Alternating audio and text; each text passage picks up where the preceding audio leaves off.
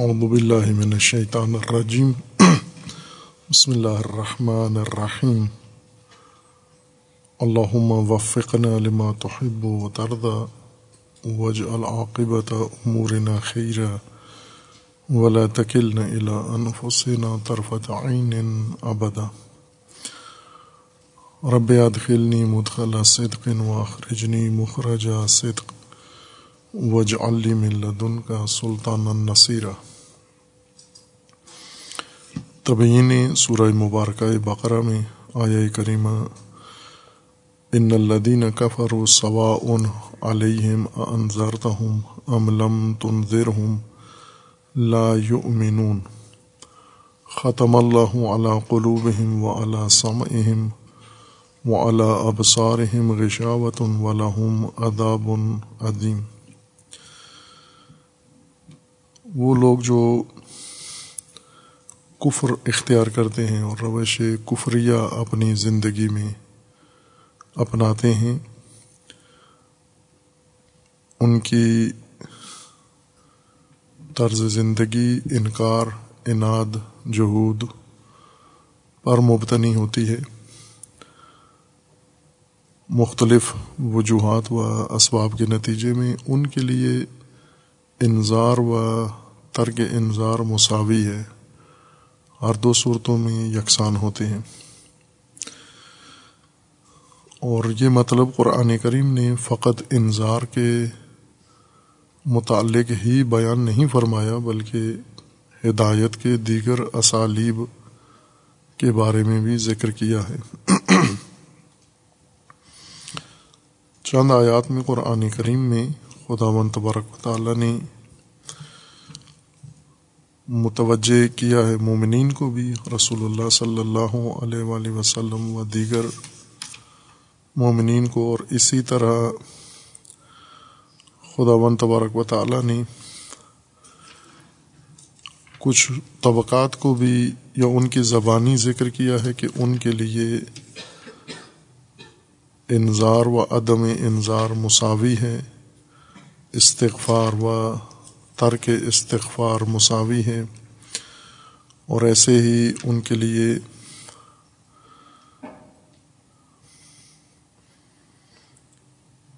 Was و ترک was, عدم واز مساوی ہے۔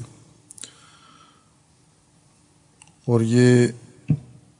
انہی خصوصیات کی وجہ سے ہے جس کی طرف قرآن کریم نے یہاں اشارہ کیا ہے کہ ختم اللہ علی قلوبہم وعلی سمعہم وعلی ابصارہم غشاوہ۔ متعدد آیات ہیں جن میں خداوند تبارک و تعالی نے ان لوگوں کی یہ کیفیت ذکر کی ہے کہ مساوی ہیں آپس میں، یہ دونوں حالتیں بائیں کے متضاد حالتیں ہیں دونوں، لیکن انسان کبھی ایسی پستی میں چلا جاتا ہے اور ایسی تباہی کا شکار ہو جاتا ہے کہ اس کے لیے متضاد کیفیات یکساں ہو جاتی ہیں۔ معمولی انسان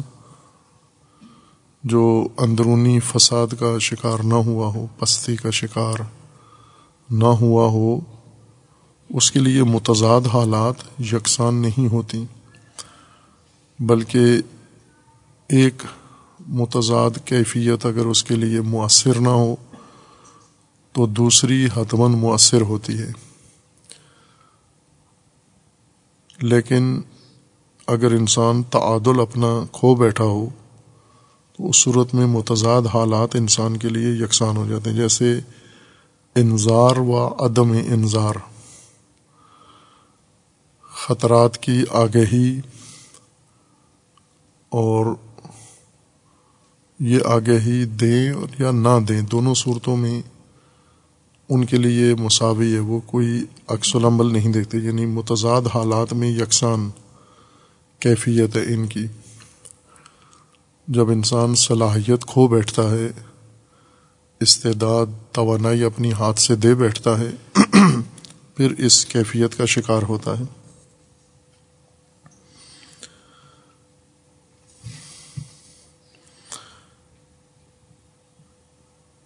سورہ مبارکہ اعراف میں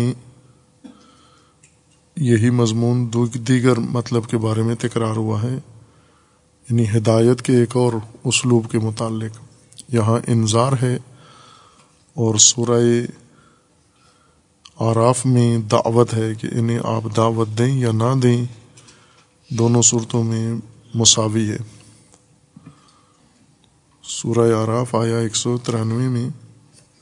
یہ ایک شرکی عمل کے بارے میں ہے کہ اللہ کو چھوڑ کر جب کسی اور کو انسان اپنا الہ مان لیتا ہے، حاکم مان لیتا ہے، رب مان لیتا ہے اور اس کی اطاعت میں آ جاتا ہے اللہ کے علاوہ، اس کے متعلق ہے کہ جس کو آپ نے اختیار کیا ہے اس کے لیے متضاد کیفیات یکساں ہیں۔ اور یہ آیہ کریمہ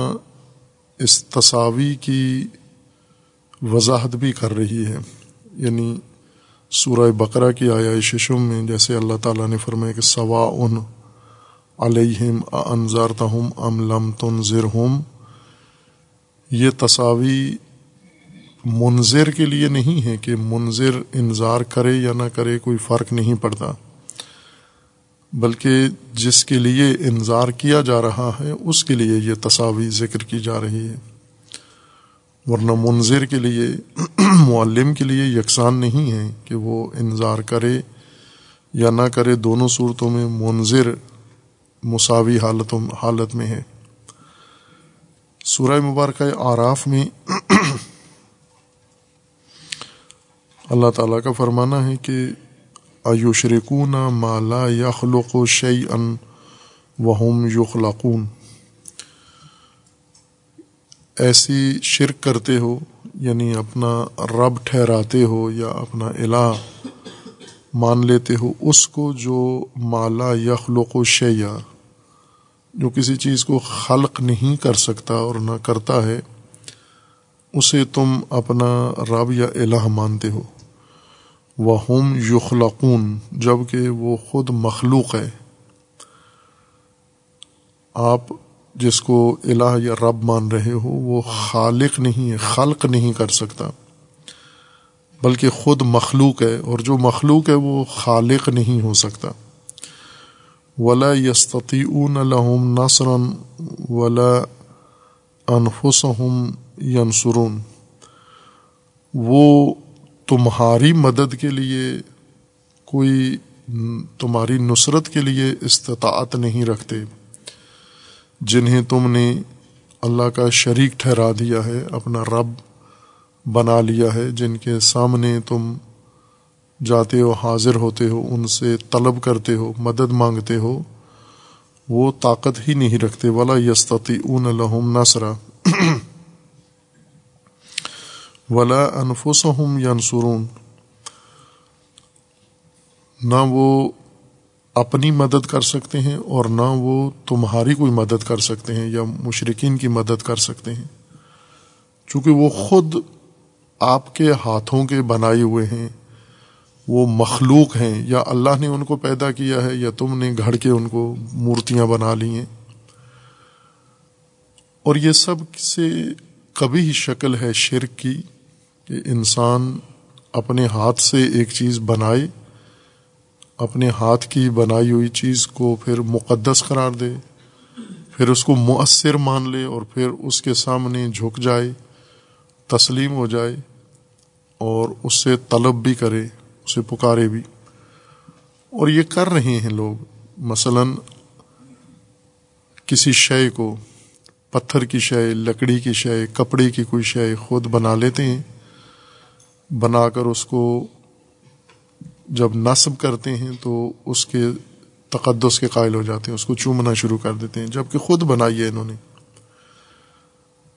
اور جب بنا کے فارغ ہوتے ہیں تو پھر اس کی تاثیر کے بھی قائل ہو جاتے ہیں، تعظیم کرتے ہیں، پھر تاثیر اس کی مانتے ہیں، پھر اس کے سامنے تسلیم ہو جاتے ہیں، یعنی اس کی ربوبیت یا خالقیت کے بھی قائل ہو جاتے ہیں، جبکہ وہ نہ اپنی مدد کر سکتے ہیں اور نہ ان کی مدد کر سکتے ہیں۔ وَإِن تَدْعُوهُمْ إِلَى الْهُدَى لَا يَتَّبِعُوكُمْ، ان لوگوں کو، یہ جو مشرکین ہیں، اگر آپ انہیں دعوت دیں ہدایت کی طرف، آپ کی اتباع نہیں کریں گے. سواء علیکم ادعوتموہم ام انتم صامتون. اب یہاں پر ان کے لیے نہیں کہا گیا کہ جو مشرکین ہیں ان کے لیے مساوی ہے کہ آپ انہیں دعوت دیں یا نہ دیں، بلکہ یہ رسول اللہ صلی اللہ علیہ وآلہ وسلم کے لیے کہ آپ انہیں ہدایت کی طرف دعوت دیں یا آپ چپ رہیں، خاموش رہیں، انہیں پکاریں، انہیں بلائیں یا نہ بلائیں، خاموش رہیں. آپ کے لیے دونوں صورتیں مساوی ہیں. لا یتبعوکم سواء علیکم ادعوتموہم ام انتم صامتون ان الذین تدعون من دون اللہ عباد امثالکم فادعوہم فَلْيَسْتَجِيبُوا لَكُمْ إِن كُنْتُمْ صَادِقِينَ. شرک کے بارے میں جو زیادہ گمراہ کن شرک ہے، کسی انسان کو اپنا الہ مان لینا، حاکم مان لینا، رب مان لینا، رازق مان لینا، یہ سب سے بری شکل ہے شرک کی. اور شرک شروع بھی یہیں سے ہوا ہے، بتوں بتوں کا رواج انسانوں کے ذریعے پڑا ہے. انسانوں نے خود لوگوں کو مشغول رکھنے کے لیے بت بنا کر اور ان کی طرف لوگوں کو متوجہ کیا ہے، جس کی ایک مثال ہے جیسے ابھی بہت سارے لوگ ہیں جو پیروں کو مانتے ہیں، پیروں کے پاس جاتے ہیں اولاد کے لیے، رزق کے لیے، شفا کے لیے، مشکلات کے حل کے لیے، ترقی کے لیے، صحت و سلامتی کے لیے، مال و دولت و ثروت کے لیے، تمام چیزیں جن کی یہ ان کو خواہش ہوتی ہے ان کے لیے رجوع ان شخصیات کی طرف کرتے ہیں. ان شخصیات نے آگے کچھ اور وسیلے بنائے ہوتے ہیں، جس میں سے ایک عام چیز وہ ہے مزارات. کسی بزرگ کی قبر کی طرف وہ شخص ان کو متوجہ کر دیتا ہے اور لوگ اس کی طرف رجوع کرتے ہیں. یہ لوگوں کو اس مزار کی طرف جہت دے دیتا ہے یعنی اس طرح سے لوگوں کے ذہنوں میں ڈال دیتا ہے کہ گویا یہ مزار بھی مؤثر ہے، اس مزار سے بھی آپ طلب کر سکتے ہیں، مانگ سکتے ہیں، اور جو کچھ آپ کی ضروریات ہیں یہ مزار بھی آپ کو دیتا ہے. اور اس پر اعتقاد بھی لوگ پیدا کر لیتے ہیں. دراصل مزار کی طرف اس شخص نے لوگوں کو متوجہ کیا ہے. اس سے پہلے اب یہ تو ایک اسلامی شکل دے دی گئی ہے کہ جب انسان انسان کی طرف رجوع کرتا ہے، امید لگا کے جاتا ہے، مدد کے لیے، نصرت کے لیے، کسی بھی حاجت کے لیے جاتا ہے، وہ اسے کسی معنوی بزرگ روحانی شخصیت کے مزار کی طرف بھیج دیتا ہے. یہ مسلمانوں کے بعد مسلمان کے لوگوں کے مسلمان ہونے کے بعد یہ رواج پڑا ہے. مثلا رسول اللہ صلی اللہ علیہ وآلہ وسلم کے زمانے میں تو ایسے نہیں تھا. مزارات کے آداب ہیں، باقاعدہ احکام ہیں، فقہیہ حکم ہے ان کا. یہ عمل نہیں ہوتا تھا کہ آپ کسی اول یہ کہ کسی فرد کی طرف لوگ رجوع نہیں کرتے تھے. رسول اللہ صلی اللہ علیہ وآلہ وسلم کو لوگ رسول سمجھتے تھے. خالق، رب، الہ، حاکم نہیں سمجھتے تھے، بلکہ اللہ کا رسول سمجھتے تھے، پیغمبر سمجھتے تھے، اور جو کچھ اللہ سے لینا تھا وہ رسول اللہ کی طرف رجوع کر کے لیتے تھے کہ اللہ کے ذریعہ اللہ کی طرف سے انہیں یہ مت عطا ہو۔ سوال بھی کرتے تھے کہ اللہ نے کب یہ وعدہ پورا کرنا ہے، اللہ نے جو آپ نے، اور یہ تربیت رسول اللہ نے کی تھی، ظاہر ہے مسلمانوں میں خود سے یہ شعور نہیں تھا کہ ہم اللہ کی بندگی کریں وحدہ لا شریک کی، یہ رسول اللہ صلی اللہ علیہ وآلہ وسلم نے انہیں تعلیم دی تھی۔ تعلیم پانے کے بعد وہ اللہ تعالیٰ کی طرف رجوع کے لیے بھی رسول اللہ کی طرف رجوع کرتے تھے، تاکہ رسول اللہ یا خود اللہ کی بارگاہ میں ان کی عرضداشت پیش کریں یا انہیں ادب ادب سکھائیں، طریقہ سکھائیں، تاکہ یہ اللہ تعالیٰ کی طرف رجوع کریں۔ لیکن پھر تدریجاً ایسے ہوا کہ مسلمانوں نے بھی مشرکین کی طرح، غیر مسلموں کی طرح رجوع کرنا شروع کیا انسانوں کی طرف، حکمرانوں کی طرف، اور انہیں اپنا رب یا رازق یا حاکم تسلیم کیا، اور پھر آہستہ آہستہ انسانوں نے انہیں اپنی ربوبیت، جیسے فرعون نے اپنی ربوبیت قائم کی ہوئی تھی اور اپنی الوہیت قائم کی ہوئی تھی، لوگوں کو مجبور کرتا تھا کہ مجھے الہ مانے اور رب مانے، رب اعلیٰ مانے۔ جب انسان مرکزیت اختیار کر لیتا ہے مخلوق، تو پھر اپنی مرکزیت کے جواز کے لیے کچھ دوسری اسباب بھی مہیا کرتا ہے، فراہم کرتا ہے، جس طرح سے مثلا کوئی چیزیں لوگ جس کا احترام کریں، مقدس ہوں، ان کے لیے نصب کر دیتا ہے، کوئی علامتیں ان کے سامنے ظاہر کرتا ہے، کوئی مزار کا سہارا لے لیتا ہے۔ لیکن عمومیت ہے، مثلا بت پرستی میں بت لوگوں کو یہ شعور ہے کہ یہ پتھر ہے، جیسا حضرت ابراہیم خلیل علیہ الصلوۃ والسلام کے ماجرا میں ہے کہ جب انہوں نے بت کدے میں رکھے ہوئے بت توڑے اور بڑا بت چھوڑ دیا، اور پھر جب محاکمہ ہوا، حضرت ابراہیم کو حاضر کیا گیا دربار میں اور پوچھا گیا یہ آپ نے کیا ہے، حضرت ابراہیم نے ان کے ذہنوں میں یہ سوال اٹھانے کے لیے، شعور بیدار کرنے کے لیے انہیں یہ کہا کہ شاید اس بڑے بت نے غصے میں آ کر یہ کام کیا ہو۔ اس پر انہوں نے متفقاً یہ کہا کہ یہ تو سنتے نہیں ہیں، بولتے نہیں ہیں، عکس العمل نہیں دکھاتے، احساسات نہیں رکھتے، کوئی تاثیر نہیں ہے ان کی۔ یہی حضرت ابراہیم ان سے اقرار لینا چاہتے تھے، اور یہ عمل حکیمانہ اس انداز سے کیا کہ لوگ یہ سوچیں، اور ایسا انہوں نے سوچا، اور ایک جمعیت حضرت ابراہیم کے ساتھ مل گئی، اور انہیں ان بتوں کی یعنی اپنی حماقت کا احساس ہو گیا۔ جب انہیں پتہ تھا کہ یہ خود نہ بول سکتے ہیں نہ سن سکتے ہیں، تو ہم انہیں کیوں مؤثر مانتے ہیں؟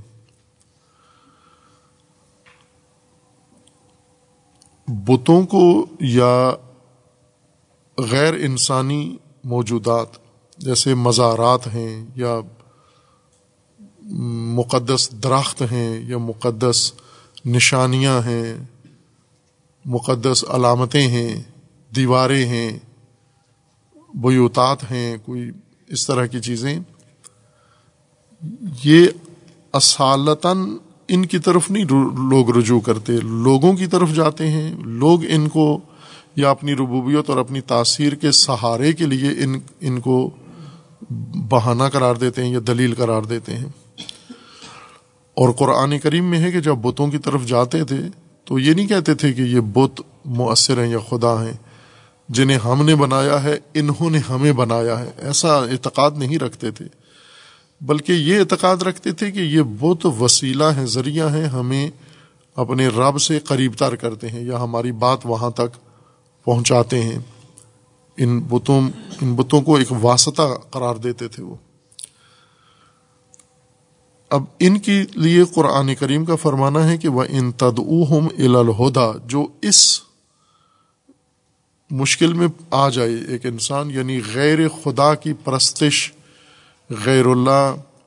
کی ربوبیت کا قائل ہو جائے، غیر اللہ کی حاکمیت کا قائل ہو جائے، مخلوق میں سے کسی شے یا کسی انسان کی الوہیت کا قائل ہو جائے، انہیں اگر آپ بلائیں ہدایت کی طرف یہ ہرگز نہیں آئیں گے۔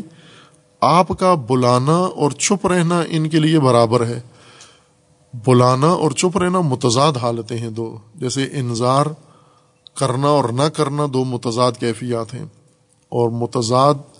کیفیات میں یکسانیت نہیں ہوتی، تساوی نہیں ہوتی۔ ضدین کہتے ہی ان کو ہیں کہ جن کے اندر تساوی نہیں ہوتی تاثیر کی، جیسے سیاہی اور سفیدی ہیں، دو ضد ہیں، ان کے اندر تساوی نہیں ہیں۔ یعنی آپ سیاہ رنگ لگا دیں یا سفید رنگ لگا دیں، دونوں صورتوں میں یکساں کیفیت ہوگی، ہرگز ایسے نہیں ہے۔ سیاہ رنگ کے نتیجے میں جو کیفیت پیدا ہوتی ہے وہ اور ہوگی، اور سیاہ رنگ کے سفید رنگ کے نتیجے میں کیفیت مختلف ہوگی۔ لیکن جب یہ کہا جائے کہ یہ دونوں متضاد صورتیں کسی کے لیے کسی تیسرے کے لیے ایک جیسی ہو گئی ہیں، تو اس کا مطلب یہ ہے کہ ضدین میں تو تنافی، تخالف،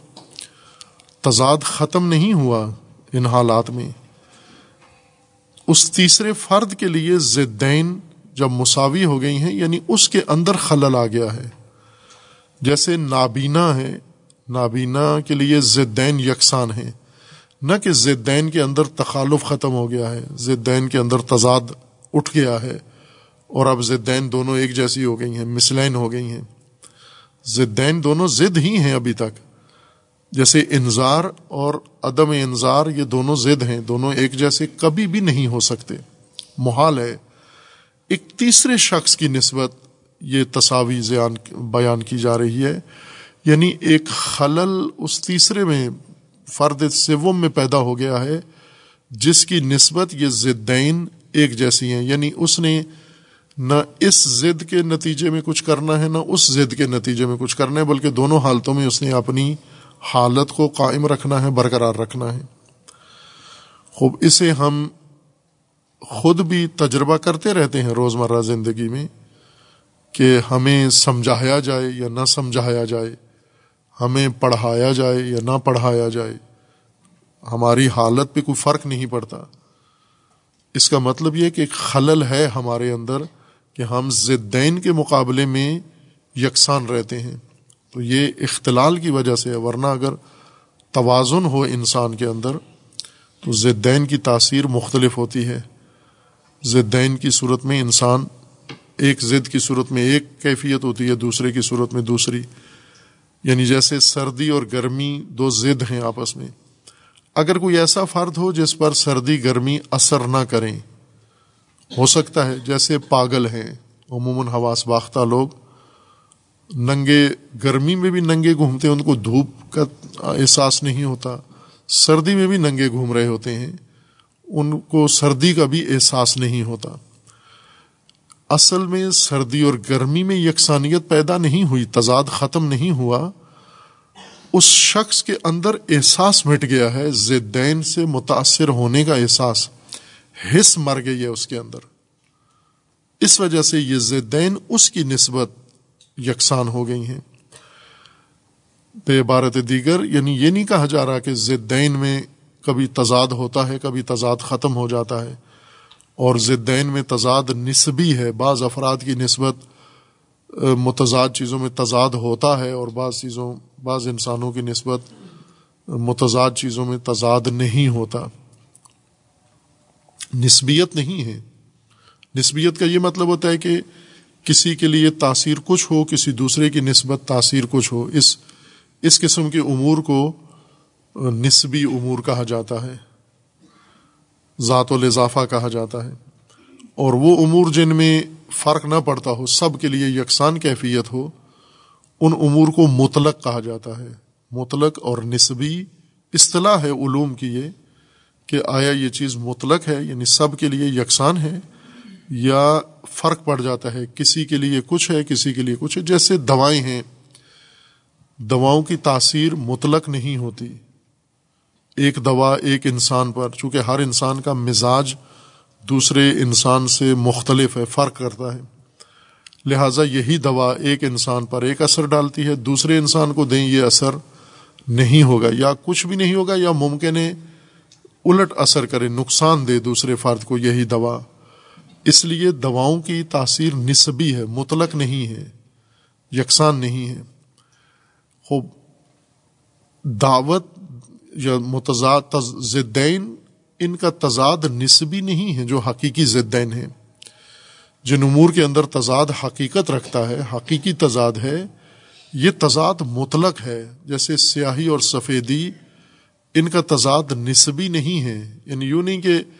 ایک ملک میں سیاہی اور سفیدی میں تضاد ہو، ایک دوسرے ملک میں سیاہی اور سفیدی میں تضاد نہ ہو، ایک جسم پر سیاہی اور سفیدی میں تضاد ہو، دوسرے جسم پر سیاہی اور سفیدی میں تضاد نہ ہو، ایک موسم میں سیاہی اور سفیدی میں تضاد ہو، دوسرے موسم میں سیاہی اور سفیدی میں تضاد ختم ہو جائے۔ اگر یوں نہیں ہوتا، دائماً سیاہی اور سفیدی میں تضاد ہے، اس کا مطلب یہ ہے کہ مطلقہ تضاد ہے ان کے اندر۔ خوب اسی طرح ہم دیکھیں، یہاں البتہ جن کو ہم ضدین کہہ رہے ہیں عرفی طور پر، ورنہ اصطلاح میں، علوم کی اصطلاح میں یہ نقیضین ہیں، انذار اور عدم انذار۔ سواء علیہم انذرتہم ام لم تنذرہم، انذرت ولم تنذر، ان میں تضاد نہیں ہے بلکہ تناقض ہے، یعنی تضاد سے بڑھ کر شدت ہے ان دونوں کیفیتوں کے درمیان، ایک وجودی ہے اور ایک عدمی، ایک اثباتی چیز ہے اور ایک منفی چیز ہے۔ انذار کرنا اور ترک انذار، انذار نہ کرنا، ایک وجودی چیز ہے اور ایک عدمی چیز ہے، اور وجود و عدم میں، ہستی اور نیستی میں تضاد نہیں ہوتا بلکہ اصطلاح کے مطابق اس کو تناقض کہا جاتا ہے، یعنی تضاد سے زیادہ شدید ان کے درمیان آپس میں اناد پایا جاتا ہے، یا مخالفت ان کی شدید تر ہے تضاد سے۔ ضدین دونوں وجودی چیزیں ہوتی ہیں، جیسے سیاہی بھی وجودی چیز ہے، موجود ہے، سفیدی بھی موجود ہے۔ سیاہی اور عدم سیاہی، ان میں تناقض ہے، سیاہی اور سفیدی میں تضاد ہے، کیونکہ دونوں وجودی حقیقت ہیں۔ دو وجود دو وجودی چیزیں، دو مثبت چیزیں، ان میں اگر تخالف پایا جاتا ہے، ان میں آپس میں اختلاف ہے، اگر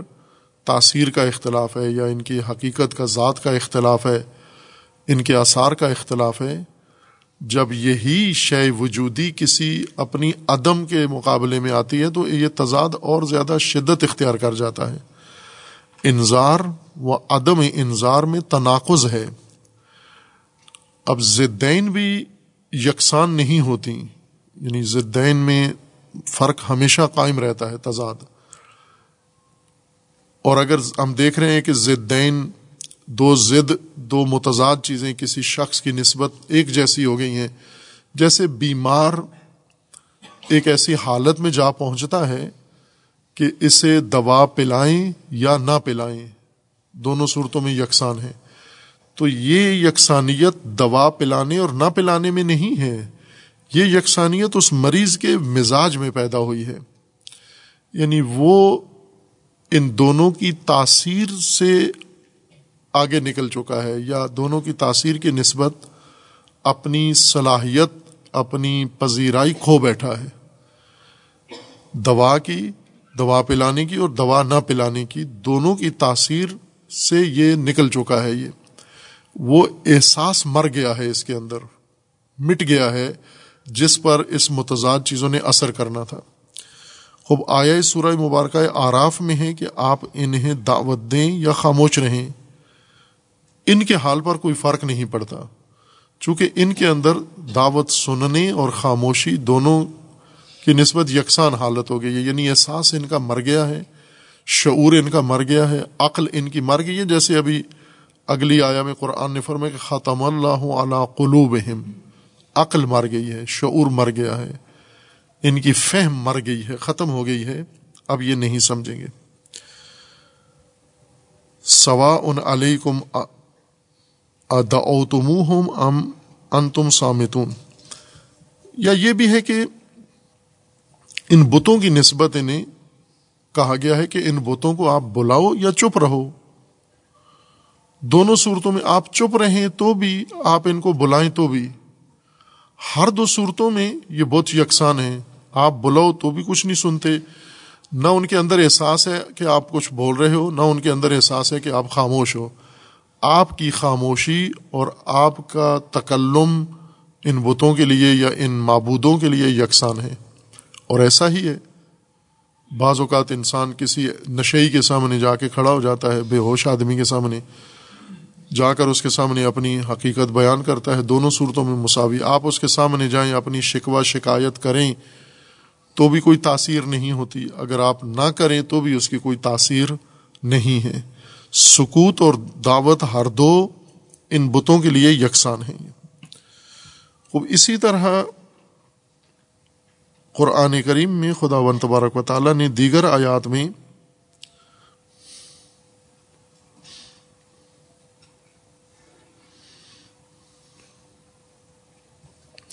سورہ ابراہیم میں آیا اکیس میں،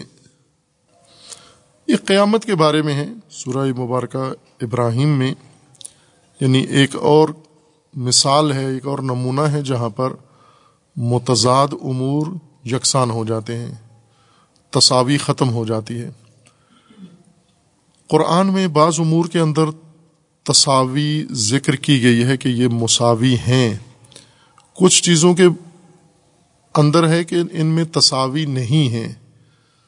جیسے قائد اور مجاہد میں تساوی نہیں ہیں، عالم اور جاہل میں تساوی نہیں ہیں، اعمیٰ اور بصیر میں تساوی نہیں ہیں، نور اور ظلمت ظلمت میں تساوی نہیں ہے، مومن اور فاسق میں تساوی نہیں ہے. ایک یہ مضمون ہے قرآن کریم کا، جو قرآن کی متساوی چیزیں، امور جن کو قرآن نے کہا ہے کہ ان میں تساوی ہے. کچھ ایسی امور ہیں جن میں قرآن کریم نے تساوی کی نفی کی ہے کہ یہ مساوی نہیں ہے. خب یہ ایک بہت اہم رہنمائی ہے عملی زندگی کے اوپر. مثلا ہم لوگ روزمرہ زندگی میں مومن اور فاسق ہمارے لیے مساوی ہیں، قرآن کا فرمانا ہے کہ نہیں ہے، مومن اور فاسق مساوی نہیں ہیں، نہ کہ شکل میں مساوی نہیں ہیں، شناختی کارڈ میں مساوی نہیں ہیں، قوم قبیلے میں مساوی نہیں ہیں. اس پہلو سے نفی تساوی نہیں کی جا رہی، بلکہ مومن اور فاسق کے ساتھ تعلق کے باب میں کہا جا رہا ہے کہ یہ مساوی نہیں ہے، نہ ان کی شخصیت آپس میں مساوی ہے اور نہ ان کے ساتھ تعلق، آپ کا معاشرتی سماجی تعلق یکساں ہونا چاہیے. یہ ایک طرح کا اس خبر کے اندر انشاء ہے، یعنی رہنمائی ہے، حکم دیا جا رہا ہے کہ مومن اور فاسق برابر نہیں ہے، مساوی نہیں ہے. یعنی ہم مومنین ان دونوں کو مساوی نہ سمجھیں، یہ دونوں یکساں نہیں ہیں. فاسق کو علیحدہ طبقہ معاشرے کا شمار کریں، مومن کو علیحدہ طبقہ معاشرے کا شمار کریں، اور دونوں کے ساتھ آپ کا رویہ مختلف ہونا چاہیے. جبکہ عملی طور پر اس وقت مومنین کے اندر، مسلمین کے اندر مومن اور فاسق برابر ہیں، بلکہ بعض موارد میں یقیناً فاسق مومن پر برتری رکھتا ہے، اس کا زیادہ احترام ہے، وہ زیادہ معزز ہے، وہ زیادہ مؤثر ہے مومن کی نسبت. خب یہ بہت بڑا بگاڑ ہے مومن معاشرے میں، متقی معاشرے میں، کہ جب ان کے اندر یہ تمیز، یہ تشخیص ختم ہو جائے. جس تساوی کو قرآن نفی کر رہا ہے، ہم نے وہ تساوی قائم کر دی ہے. جیسے جمہوری نظام حکومت ہے، اس کے اندر مومن اور فاسق دونوں ووٹ ہیں، دونوں یکساں حیثیت رکھتے ہیں، دونوں شہری ہیں، دونوں معزز شہری ہیں، دونوں کے حقوق یکساں ہیں، دونوں کا مقام یکساں ہے، دونوں کا استحقاق یکساں ہے. قرآن فرماتا ہے نہیں ہے، مومن اور فاسق میں فرق ہے. مومن جہاں جو چیزیں مومن کے لیے مقرر کی گئی ہیں وہ فاسق کے لیے نہیں ہیں، اور جو تنبیہات فاسق کے لیے ہیں وہ مومن کے لیے نہیں ہیں. ان میں سے ایک مورد قرآن کریم میں یہ ذکر کیا گیا ہے کہ وما ذالک علی اللہ بعزیز وبرزوا للہ جمیعا فقال الضعفاء، یعنی قیامت میں، محشر میں سب جتنے بھی انسان ہیں یہ سارے اللہ کی بارگاہ میں اللہ کی طرف یہ نکلیں گے، باہر آئیں گے قبروں سے اور برزخ سے۔ وَبَرَزُوا لِلَّهِ جَمِيعًا فَقَالَ الضُّعَفَاءُ لِلَّذِينَ اسْتَكْبَرُوا، وہاں مستضعفین اور مستکبرین دونوں محشر میں اللہ تعالیٰ کی بارگاہ میں حاضر ہوں گے، اور ضعفاء مستضعفین یعنی کمزور لوگ، ماتحت لوگ، دبے ہوئے لوگ، یہ ان مستکبرین کو کہیں گے انا کننا لکم تبعا، ہم تو تمہارے تابع تھے، تمہارے پیچھے چلتے تھے۔ یہ رعیت اپنے سرداروں کے ساتھ جب اللہ کی بارگاہ میں جائیں گے، رعیت اپنے سرداروں کو کہیں گے کہ ہم تو آپ کے پیچھے چلتے تھے۔ فحل انتم مغنون عنا من عذاب اللہ من شیء، خوب وہاں تو ہمارے سردار بنے ہوئے تھے، وہاں ہماری ہر چیز کے مالک بنے ہوئے تھے، اب اس وقت ہمیں اللہ کے عذاب سے بچا سکتے ہو ہو سکتا ہے تمہارے بس میں ہے یہ۔ قالوا ھذا ھدانا اللہ لھدینا لو ھدانا اللہ ھذانا قالوا لو ھدانا اللہ لھدیناکم، مستکبرین یہ سردار وڈیرے یہ نواب یہ جواب دیں گے اپنی رعیت کو، اپنے ماتحتوں کو، کیا جواب دیں گے کہ اگر اللہ نے ہمیں ہدایت کی ہوتی تو ہم تمہیں کر دیتے، جب ہم خود ہی ہدایت یافتہ نہیں تھے آپ کو کیسے ہدایت کرتے۔ قالوا لو ھدانا اللہ لھدیناکم، اب یہ مستکبرین کہیں گے سواء علینا اجزئنا ام صبرنا ما لنا من محیص، یہاں پر صبر و جزا مساوی ہو گئے ہیں، سواءن علینا یعنی ہماری نسبت، ویسے صبر اور جزا دو متضاد حالتیں، دو متضاد عمل ہیں، صبر کسی چیز پہ قائم رہنے کو کہتے ہیں، پائیداری کو کہتے ہیں، جزا پائیداری ختم کر دینے کو کہتے ہیں، جزا کا مطلب ہوتا ہے کسی متصل اور پائیدار استوار چیز کو آپ نے کاٹ دیا ہے، جیسے ایک رسی ہے بندھی ہوئی ہے کسی شے کی حفاظت کے لیے تو آپ نے وہ کاٹ دی وہ رسی، جیسے خیمے کی رسی آپ نے کاٹ دی، اس کو جزا کہتے ہیں، وہ چیز جو جڑی ہوئی ہے بندھی ہوئی ہے اور قائم ہے اس کو کاٹ دینا جزا ہے، استقامت ختم کر دینا، پائیداری ختم کر دینا، ارادہ بدل دینا، عزم توڑ دینا، یہ جزا کہلاتا ہے۔ صبر قائم رہنا، عزم قائم رکھنا، ارادہ قائم رکھنا، پائیداری قائم رکھنا اپنی، اور مشکل کے باوجود سختی کے باوجود نہ ہٹنا۔ فرض کریں ایک شخص ہے کسی جگہ کھڑا ہوا اپنی اپنی فریضہ انجام دے رہا ہے، ڈیوٹی پر ہے، کوئی پولیس والا ہے، فوجی ہے، محافظ ہے، اور سخت سردی ہے، شدید سردی ہے، اور اس شدید سردی میں بھی وہ کھڑا ہوا ہے وہاں پر، یہ صبر ہے، یہ صبوریت ہے اس کی، لیکن جو ہی سردی کی ٹھنڈی ہوا چلتی ہے اس کو تھوڑا سی سردی لگتی ہے، یہ فوراً نیت بدلتا ہے اور وہ پوسٹ چھوڑ دیتا ہے، اپنی جگہ چھوڑ کے اپنی کسی جا کے پناہ گاہ میں چھپ جاتا ہے، سو جاتا ہے، بستر میں چلا جاتا ہے، یہ جزا ہے، یعنی متصل چیز کو ختم کر دینا، جس کے اندر اتصال ہونا چاہیے تھا اس اتصال کو برقرار رکھنا صبر ہے، اس اتصال کو کاٹ دینا یہ جزا ہے۔ قیامت میں یہ مستکبرین اپنے رعیت کو یہ کہیں گے کہ سواء علینا، ہماری نسبت دونوں حالتیں ایک جیسی ہیں، ہم اب صبر کریں یا ہم جزا کریں، دونوں صورتوں میں یکساں ہے، عذاب سے کوئی محیص نہیں ہے، کوئی چارہ نہیں ہے، ابھی ہر صورت میں ہمیں عذاب ملے گا، تمہیں بھی ساتھ ملے گا۔ وقال الشیطان شیطان لما قضی الامر ان اللہ وعدکم وعد الحق ووعدتکم فاخلفتکم، پھر بیچ میں شیطان کی طرف بات چلی جائے گی کہ یہ تو شیطان نے کروایا تھا، تو شیطان کہے گا میں نے تنہا تو نہیں کہا تھا، اللہ نے بھی کہا تھا، میں نے بھی کہا تھا، دونوں نے آپ کو کچھ کہا تھا، تم نے اللہ کی نہیں سنی، میری سن لی،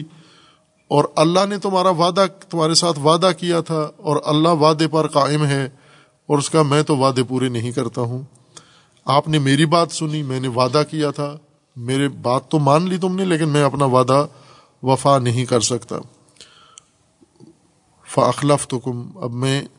وما کان لی علیکم من سلطان،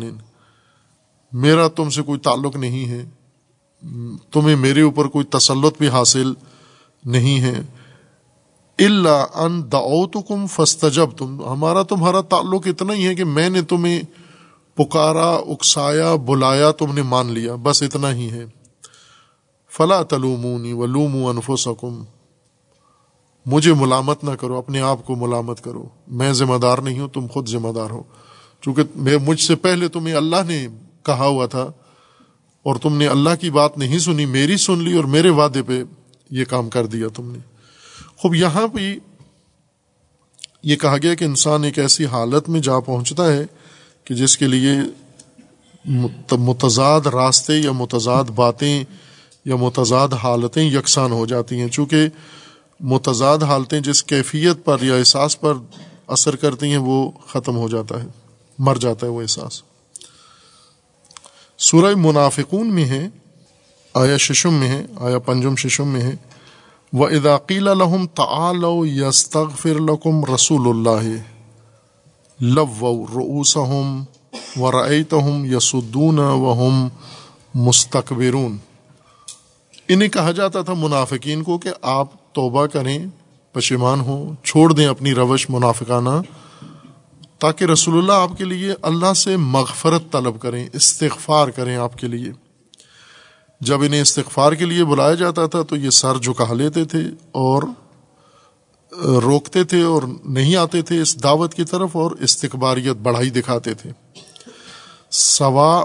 علیہم، اب رسول اللہ صلی اللہ علیہ وآلہ وسلم کو اللہ کا فرمانا ہے، سواء علیہم استغفرت لہم ام لم تستغفر لہم لن یغفر اللہ لہم ان اللہ لا یہدی القوم الفاسقین۔ کہ آپ ان کے لیے استغفار طلب کریں، استغفار کریں، مغفرت طلب کریں یا نہ کریں، رسول اللہ کو فرمانے کہ آپ رسول، اللہ کے رسول ہیں، آپ مغفرت طلب کریں یا نہ کریں دونوں برابر ہے، نہ کہ آپ کی مغفرت طلب کرنا اور نہ کرنا برابر ہے، یہ دونوں ضد ایک جیسی ہیں، یا نقیضین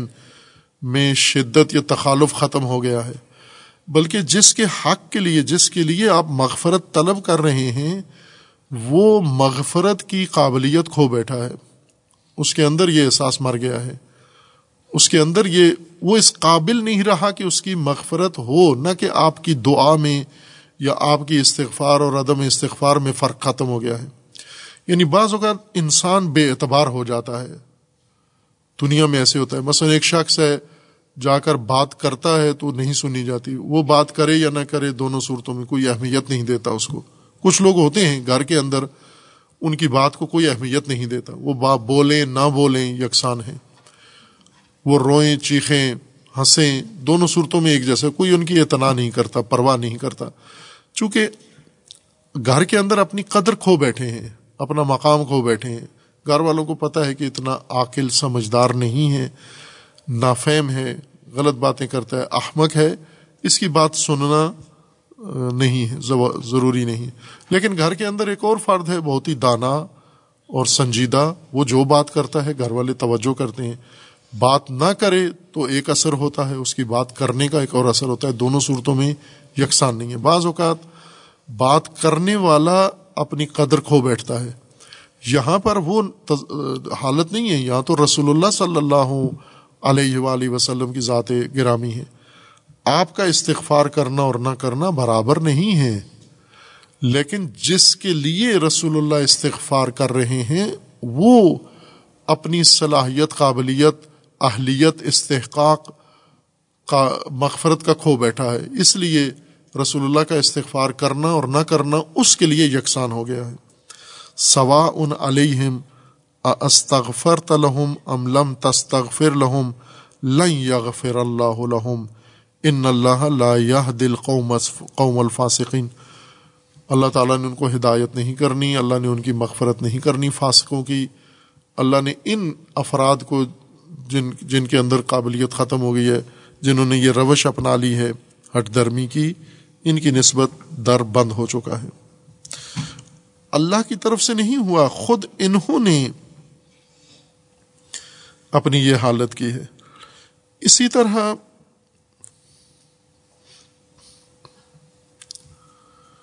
سورہ یاسین میں آیت پڑی تھی، سورہ شعراء میں آیا ایک سو چھتیس میں ایک اور ہدایت کا اسلوب ہے، وہ بھی کہا گیا کہ اس میں دونوں حالتیں ان کے لیے یکساں ہیں۔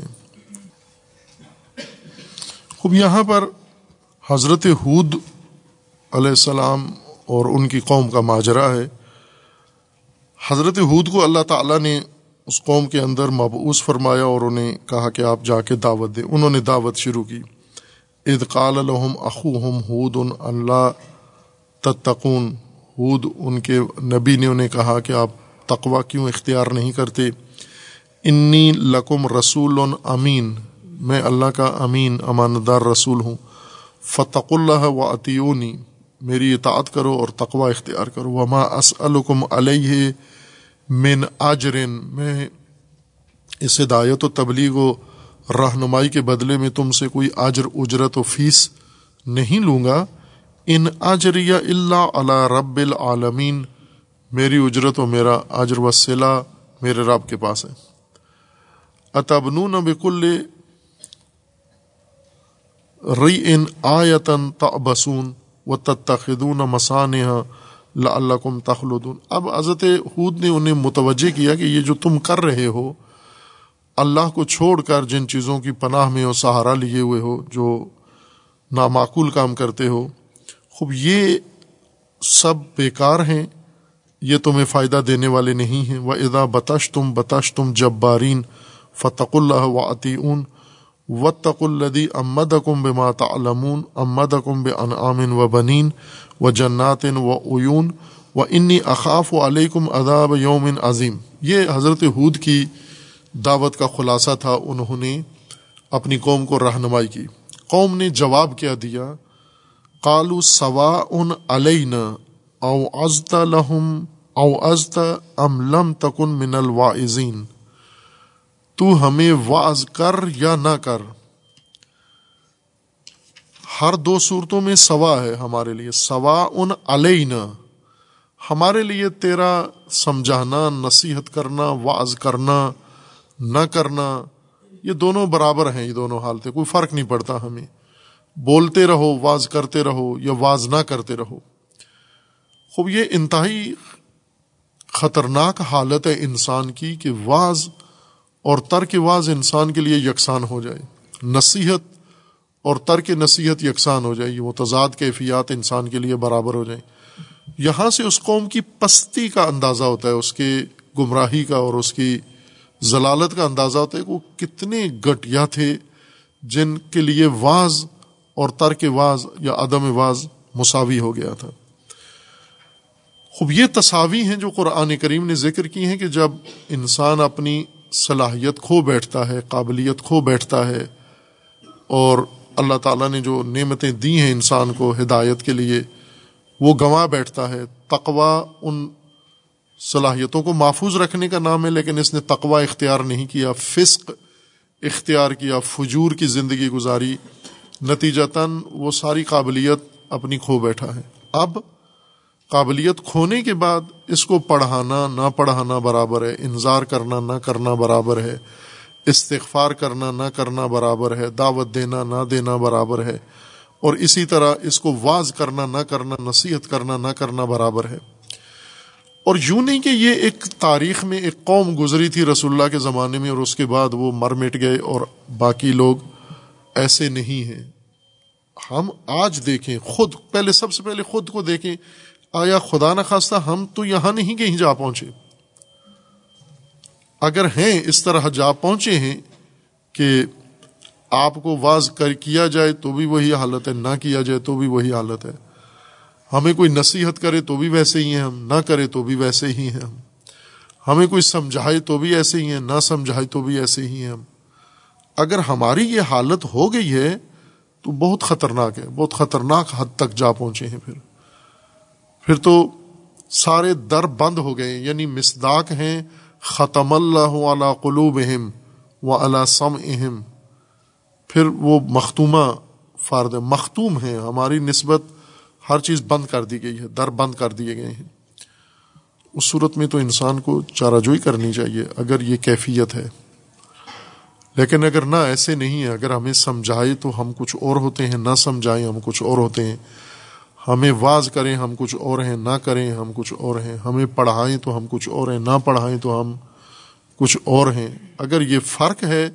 وہ پھر شکر خدا بجا لیں اور اس فرق کو مٹنے نہ دیں۔ سب سے پہلے اپنی نسبت یہ دیکھیں، ملاحظہ کریں، قرآن کی ہدایت کو ہمیشہ دوسروں پر نہ فٹ کریں، اپنے سے شروع کریں، چونکہ قرآن ہمارے لیے ہدایت ہے اور قرآن کے مخاطب بننا ہے۔ مخاطب کا مطلب یہ ہوتا ہے کہ سب کچھ مجھے کہا جا رہا ہے، کہ میں تو نہیں کہیں اس حالت میں جا پہنچا۔ اور بعض اوقات نظر آتے ہیں بعض افراد، ابھی نظر آتے ہیں، موجودہ نسل میں، موجودہ لوگوں میں نظر آتے ہیں، ہر ماحول میں نظر آتے ہیں۔ اب آپ یہاں اس ماحول کے اندر دیکھیں، آپ کو بعض نظر آئیں گے، انہیں سمجھاؤ نہ سمجھاؤ برابر ہے ان کے لیے۔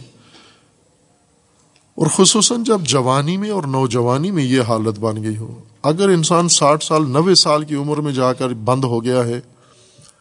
تو اتنا تعجب نہیں ہے جتنا، یعنی استعداد مرتے ہوئے عمر لگی ہے، ساٹھ سال ستر سال لگے ہیں اس نے اپنی استعداد ماری ہے جا کر۔ لیکن اگر جوانی نوجوانی میں ابتدا میں ہی یہ مر گیا ہے، اس کے اندر ختم ہو گئی ہے یہ صلاحیت، پھر بہت پریشانی کا مرحلہ ہے۔ اس کو زیادہ توجہ کی ضرورت ہے، اس انسان کو جو برابر اپنے آپ کو سمجھ رہا ہے کہ مجھے سمجھائیں نہ سمجھائیں میں ایک جیسا رہتا ہوں۔ اعاذنا اللہ من شرور انفسنا وسیئات اعمالنا، صلی اللہ علی محمد و آلہ۔